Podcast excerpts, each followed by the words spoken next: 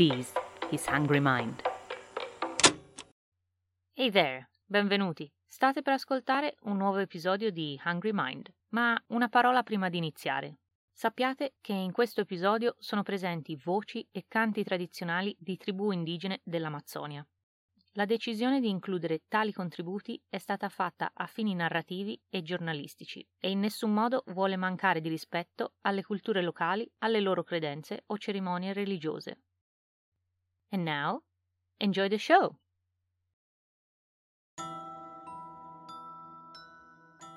Se vi offrissero una droga per guarire tutti i vostri problemi, voi la prendereste? perché io vi guarirò.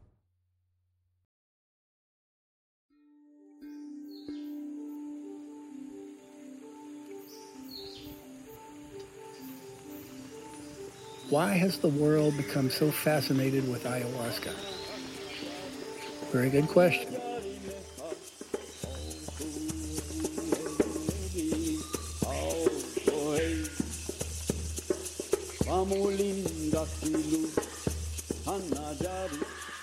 Quella che state ascoltando è una canzone magica, o almeno lo è per le popolazioni del Sud America, dove viene chiamata più comunemente Icaro.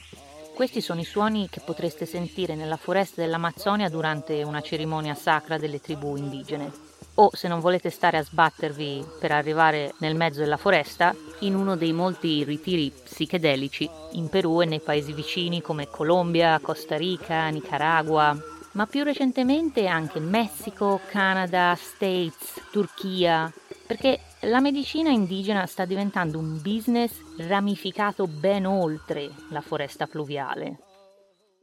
Questi tipi di retreats sono un misto tra una vacanza spirituale. Cioè, avviene la sera, no? Niente, parliamo dei nostri problemi, no? Ci confrontiamo, preghiamo, ascoltiamo della musica, no? Eccetera. E una spa.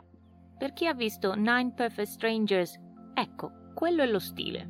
Dove oltre a rilassarsi tra un massaggio, una sessione di yoga e un cocktail a bordo piscina, si prendono droghe psichedeliche. Au! Ma che sei matta? No, no, stai sereno. Ma stai scherzando o stai dicendo sul serio? Ma è legale questa cosa? Assolutamente no. Ma sì, ma sì che è legale. Insomma, più o meno. Comunque, come dicevo, tra le diverse sostanze ce n'è una in particolare che attrae sempre più viaggiatori e turisti ogni anno. Ha un nome esotico e misterioso al punto giusto che sembra stato inventato da qualcuno del marketing. Ti interessa sapere di che si tratta? Che cos'è? Signore e signori, benvenuti nel magico mondo dell'ayahuasca. What the hell is that? Che hai detto? E se state già pensando che sia una cosa da alternativi vecchio stampo, no, no, no, no, no perché il business dell'ayahuasca è arrivato a coinvolgere attori e cantanti hollywoodiani che ne sono diventati grandi sostenitori e hanno contribuito a diffondere quella che potremmo chiamare una moda. Per citarne alcuni, parliamo di Miley Cyrus, Will Smith, Gwyneth Paltrow, che, scusate ma questa la devo dire, non dovrebbe sorprendere più di tanto che la Paltrow abbia a che fare con questa storia. Voglio dire, è la regina del più kitsch e selvaggio che c'è online. Se non l'avete ancora fatto vi invito ad andare a vedere il suo sito goop.com, ovvero G-O-O-P.com. Poi mi direte, per chi non lo sapesse, questa è la donna che ha messo in commercio una candela che profuma di vagina. No, è questa no, questa non accetto, mi dispiace, cioè c'è un limite ogni cosa, eh. Pure io qui faccio un passo indietro. Ma vi immaginate come sarebbe andata se a farlo, non lo so, fosse stata la D'Urso? Mio Dio! Lasciamo perdere. Torniamo al serio, o almeno proviamoci. Questo è un contributo di Lindsay Lohan che parla della sua esperienza mistica con l'ayahuasca e i benefici che ne ha tratto.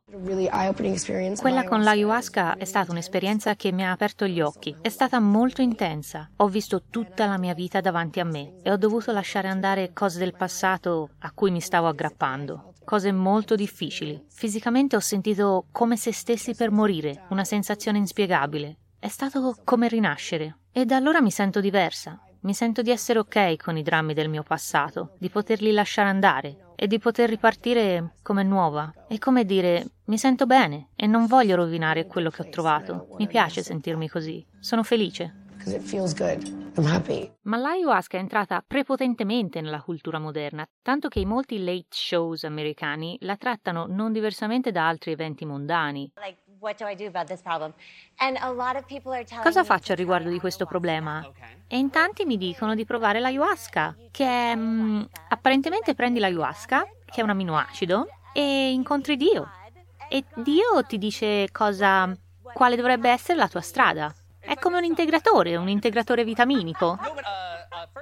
Comunque, tutto questo per dirvi che la storia che voglio raccontarvi oggi è una storia antica e moderna allo stesso tempo e che, come sempre, è una storia un po' strana che ha a che fare con curanderos, guaritori indigeni e droghe antiche, presidenti americani, ricerche scientifiche e cure di disturbi mentali, ma anche con il business del benessere e l'appropriazione culturale. So get ready, perché questa è la storia This is the story. This is the story. This is the story. This has to be the story. di come una droga antica stia cambiando il mondo moderno. Yeah, I mean, this is a very odd story. Un piccolo break e iniziamo questa storia.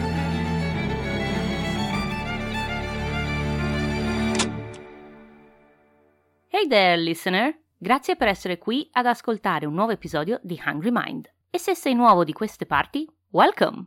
Ti sei perso le storie precedenti? Non ti preoccupare, goditi un estratto di un minuto di uno degli episodi di Hungry Mind.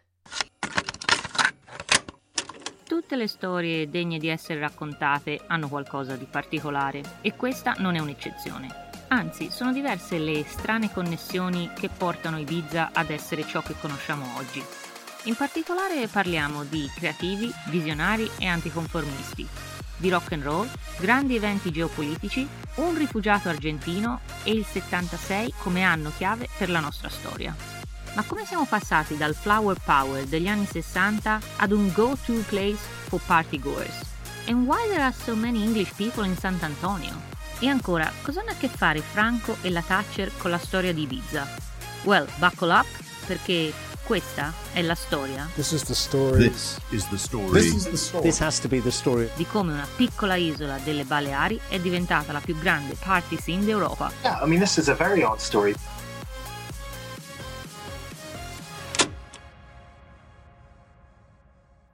Trust me, you don't wanna miss that. Non te lo vuoi perdere. E come sempre, il trailer della storia della prossima settimana ti aspetta alla fine di questo episodio, subito dopo i credits. Go check it out. And now, back to the show. Chapter 1 Una radice miracolosa. E allora iniziamo da Iquitos.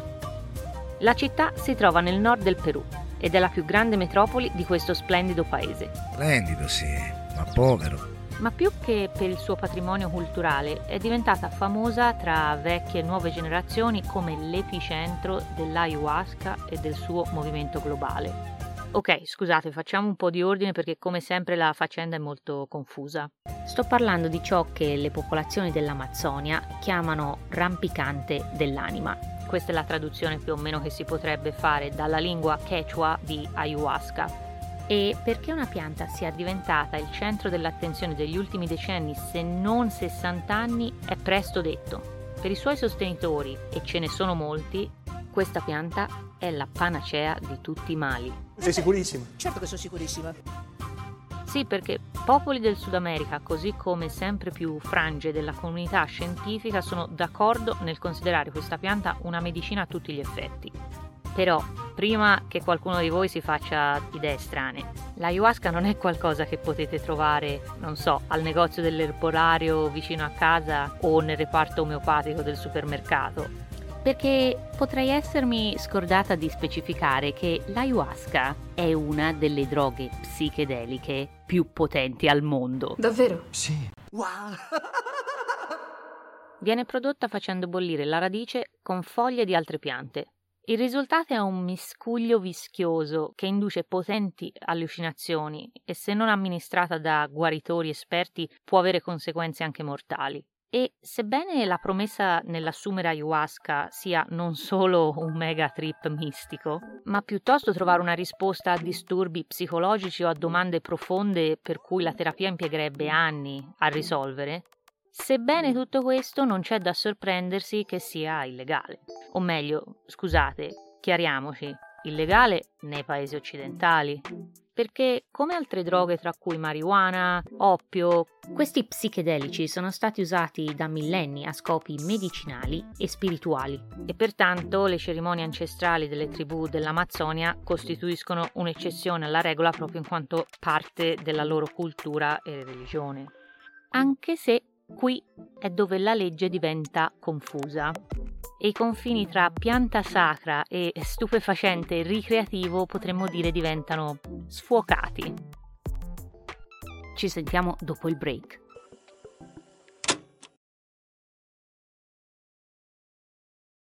Chapter 2 Tra sacro e profano Nel suo ultimo libro, Who is Wellness For, Faria Roshin scrive Penso ci sia un sincero interesse nel volere guarire e migliorare se stessi, ma la domanda che ne deriva è come possiamo fare tutto ciò rispettando le comunità con cui ci interfacciamo? Questa è una conversazione che non è ancora stata affrontata. L'interesse per questo tipo di guarigioni spirituali o esperienze mistiche in Centro America ha visto una continua crescita in popolarità dagli anni 90 ad ora un vero e proprio boom. E il recente sdoganamento del business della cannabis in molti stati del Nord America ha contribuito ad accelerare il diffondersi di questo trend di droghe che in qualche modo, oltre allo sballo, alterano lo stato della mente. Infatti, per capire la mania che si sta scatenando intorno all'ayahuasca, va detto che il suo consumo va a interessare zone che immagazzinano emozioni e memorie, come il lobo temporale, l'amigdola, praticamente il modo in cui il nostro cervello riceve e processa le informazioni e lo riprogramma. Come posso dire, è come un upgrade per l'iPhone e aggiungeteci la pulizia dell'hard disk quando volete fare più spazio in memoria. Ovviamente tutto questo se fossimo computer, ma nel nostro caso il risultato è che tramite l'upgrade e lo spazio aggiuntivo in memoria riusciamo a elaborare eventi della nostra vita in un modo nuovo. Riusciamo a ottenere chiarezza, nuove prospettive su chi siamo e su quegli eventi della nostra vita che in qualche modo ci hanno segnato. D'accordo, ti credo sulla parola. Altro che Xanax, ci sono molti studi sull'argomento ed in particolare ciò di cui abbiamo appena parlato viene da una ricerca del 2021 che è stata pubblicata, eh, aspetta che ve lo dico, era stata pubblicata su International Journal of oi oi, Neuropsychopharmacology, ne- Neuropsychopharmacology, Neuropsychopharmacology, what, ah, ok, whatever, Trust me on this one, ok? E devo ammettere comunque che io un sorso o due me li berrei. Però farei a meno della violente nausea che l'ayahuasca induce per parecchie, ma parecchie ore.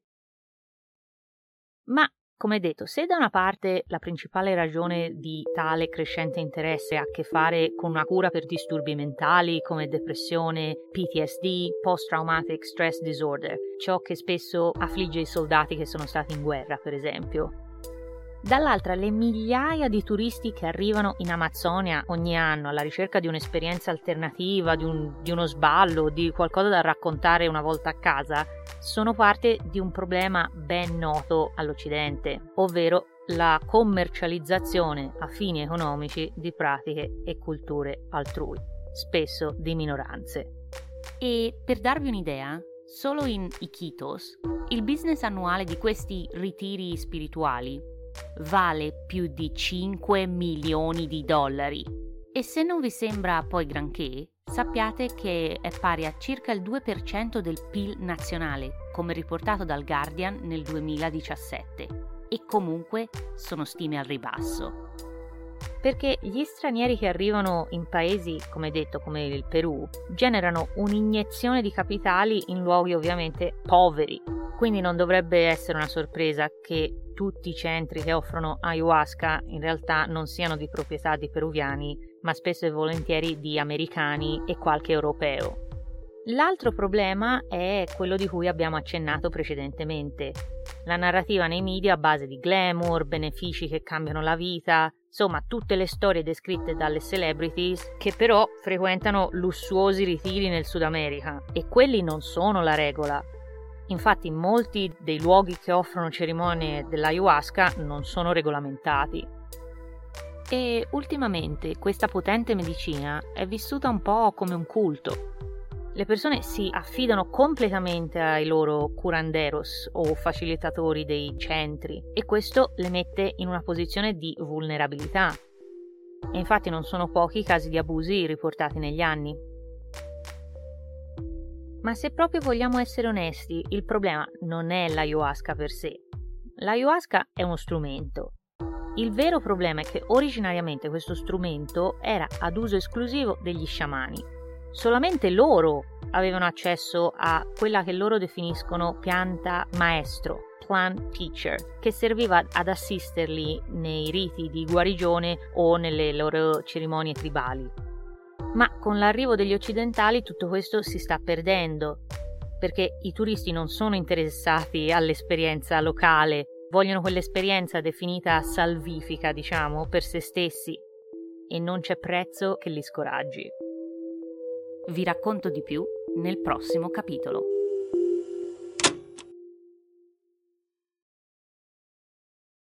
Chapter 3 Business is Business Qualcuno ha scritto che ci sono piante che gli uomini non lasceranno mai estinguere. Sono le piante da cui si ricava business. Negocios son negocios. Sì, sì, sì, già comprendo, già comprendo.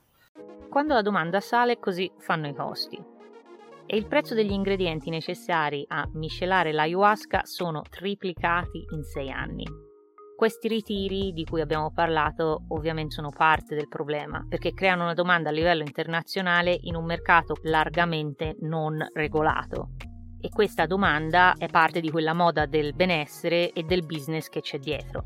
Ed è per questo che le materie prime iniziano a scarseggiare perché a differenza delle droghe sintetiche come l'LSD, MDMA, che vengono prodotte in laboratorio, l'ayahuasca impiega fino a 5 anni per crescere. Originariamente i guaritori indigeni usavano foreggiare le diverse piante direttamente in natura, in un ambiente non contaminato dall'uomo. Oggi si devono affidare a raccoglitori che affrontano lunghi viaggi nella foresta più profonda, se non addirittura a piantagioni commerciali la conseguenza, eh, la conseguenza è sempre la stessa, deforestazione, che già di per sé sarebbe grave abbastanza, ma anche il fatto di usare piante sostitutive dove non si trovino quelle necessarie e che in mano a sciamani improvvisati o inesperti possono rivelarsi altamente pericolose. Infatti la ricetta per questa melassa, per questa infusione, è segreta e gelosamente custodita da ogni curanderos. Vabbè, comunque io non vi volevo deprimere, quindi magari possiamo guardare all'aspetto benefico, magari vi state chiedendo cosa dice la scienza, perché ne abbiamo solo accennato brevemente. Um, well, non so bene come dirvelo, ma non è che la storia qui diventi proprio positiva. Ma è una gioia. Comunque, ci sentiamo subito dopo il break.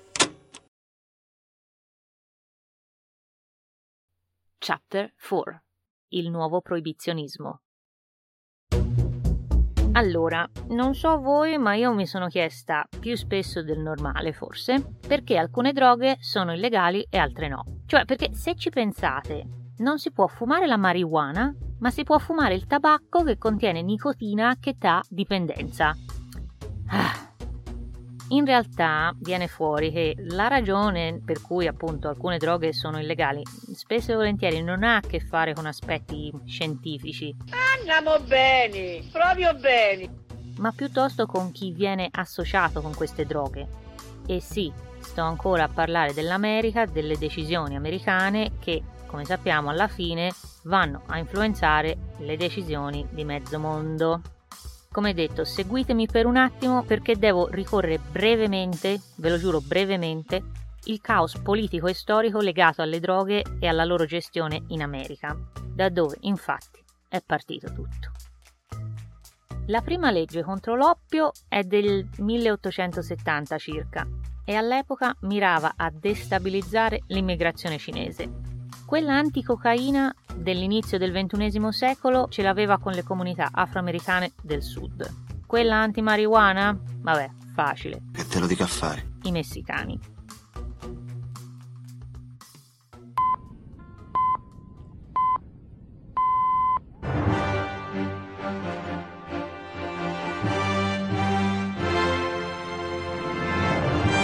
statement which I think needs to be made to the nation. Una dichiarazione che penso debba essere fatta alla nazione. Il nemico pubblico numero uno dell'America è l'abuso delle droghe. Per combattere e sconfiggere questo nemico è necessario ingaggiare una nuova offensiva a tutto campo. Ho chiesto al Congresso di dare l'autorizzazione legislativa e i fondi per supportare questo tipo di offensiva. Quello che avete appena ascoltato è il discorso di Nixon che nel 1971 dichiara guerra alle droghe. Ma come molti storici, se non gli stessi agenti che lavoravano alla Federal Drug Control Agency, e in particolare il capo del reparto, John... Oddio, aspettate. John Ehrlichman. Heckman? El... Vabbè, oggi di nomi difficili ne stiamo pronunciando un sacco. Comunque, sia gli storici che gli agenti stessi hanno riportato che i veri nemici di Nixon non erano le droghe per sé, ma piuttosto il movimento pacifista e gli afroamericani. Ma ovviamente non si può rendere illegale essere contro la guerra o il fatto di essere di colore. Oddio, insomma, guardando alla storia recente dell'America, mm, ma si può accusare i primi dell'uso di marijuana, i secondi dell'eroina e rendere queste due sostanze illegali. Scacco. E se ci pensate, questo è un pregiudizio che continua ancora oggi, dove le comunità afroamericane sono le più accusate di spaccio e crimini di droga, mentre in realtà se ci pensate Wall Street praticamente naviga nella cocaina e nessuno gli ha mai detto niente. It's his first day on Wall Street. Give him time.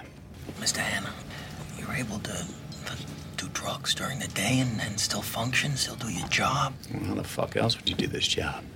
Cocaine and hookers, my friend. Right. Ok, scusate, sto divagando come sempre. Comunque, volevo solo darvi il quadro della faccenda per spiegarvi il nonsense di come molti ricercatori che negli anni 50 e 60 avevano iniziato promettenti sperimentazioni con droghe psichedeliche, come detto, e avevano ottenuto risultati incoraggianti nel ridurre problemi di alcolismo, ansietà. Ecco, questi ricercatori vedono i loro fondi assottigliarsi sempre di più fino a prosciugarsi. Questo perché nel momento in cui queste droghe psichedeliche abbandonano, per così dire, i laboratori e trovano terreno fertile nei movimenti di controcultura. Oh, sì, ecco, guardi qua, signore. Vede, hippies. Cazzarola, sono strafatto! Il governo americano reagisce attraverso una campagna mediatica atta a terrorizzare le famiglie americane attraverso fake news, come il fatto che assumere LSD porti ad atti violenti o a danni permanenti al cervello e laddove tutto questo non bastasse, il governo americano interviene con la forza.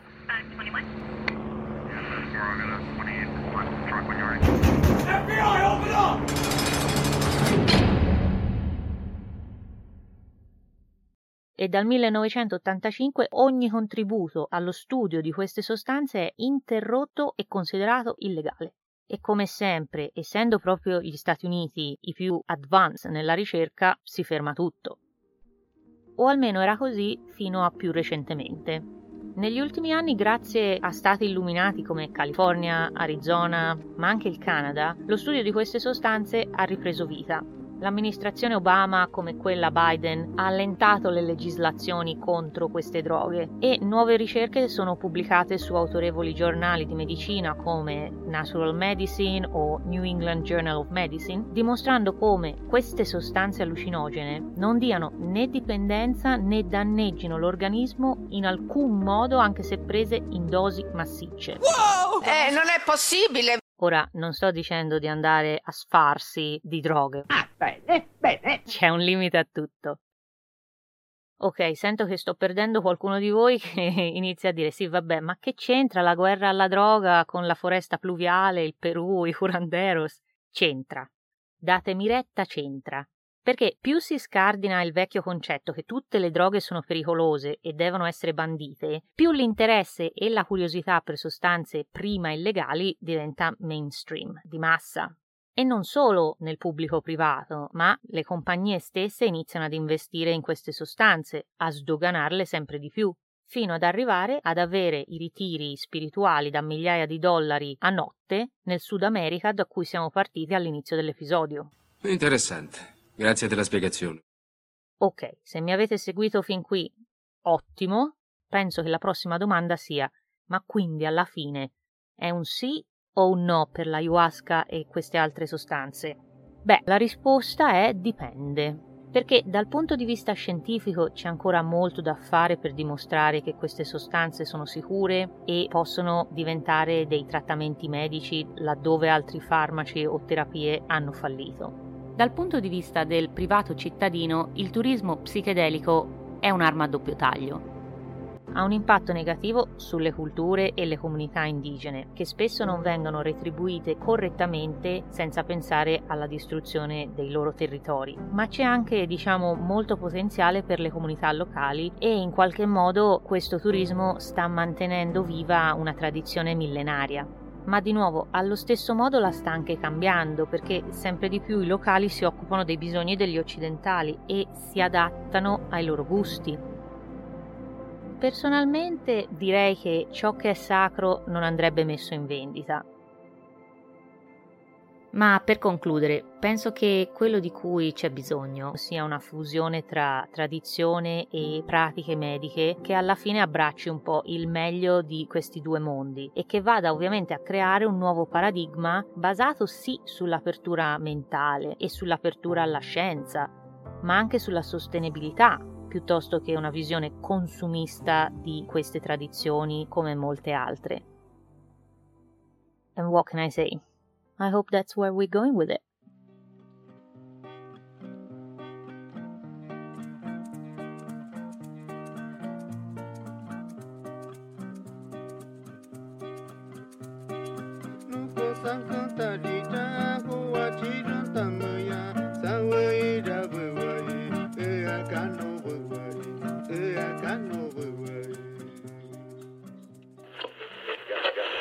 Future reference? This was Hungry Mind. Ah, bello. Se vi è piaciuto questo episodio, bene, ci sono molti modi in cui potete supportare lo show. Grazie per voler lasciare una rating o una review. E perché no, condividere questo episodio con un amico. It does make a difference perché aiuta altri ascoltatori a trovare Hungry Mind, ma anche a produrre e condividere altre storie per tutte le menti affamate là fuori. E ricordatevi di subscribe, così da non perdervi i prossimi episodi. Chi sei su Instagram? Trovate Hungry Mind su Instagram at This is Hungry Mind, con contenuti esclusivi sulla storia della settimana. Ah, bene. Hungry Mind è scritto, prodotto e presentato da me, Gia Gianni. E ricordate, a hungry mind consumes content responsibly. Don't you forget it. Ma prima di chiudere, godetevi il trailer del prossimo episodio. I do not want to be put in the position, I refuse to be put in the position of having to tell my grandchildren, and I have grandchildren, I'm sorry, there's no more world for you. We used it all up. Non voglio essere messo nella posizione, mi rifiuto di essere messo nella posizione di dover dire ai miei nipoti Sorry, non è rimasto nulla del mondo per voi. Abbiamo consumato tutto. Ma ciò che dà da pensare è che Herbert ha rilasciato questa intervista alla fine degli anni Sessanta e fa ancora più impressione se si pensa che i tanti pericoli citati da Herbert, siano essi ambientali o politici, religiosi, non solo sono ancora presenti, ma si sono intensificati da allora proprio come da lui previsto. Ed è da qui che voglio iniziare a raccontare questa storia che ha a che fare con il cambiamento climatico e la fede islamica, che intreccia sci-fi, supereroi e razzismo, la guerra per l'oro nero, il petrolio e il pericolo del potere e molto molto altro ancora. Perché questa è la storia. This is the story. This is the story. This is the story. This has to be the story. Del perché Dune dovrebbe essere insegnato in tutte le scuole. Yeah, I mean, this is a very odd story.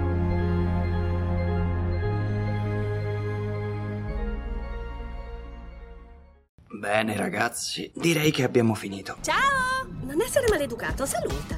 Grazie ancora per l'ascolto. A lunedì prossimo con altre storie dal mondo per nutrire la vostra curiosità. That's it. It's done. No, ma ci rivediamo, eh. This concludes our broadcast day. Buon proseguimento di serata. Good night. Good night and good luck.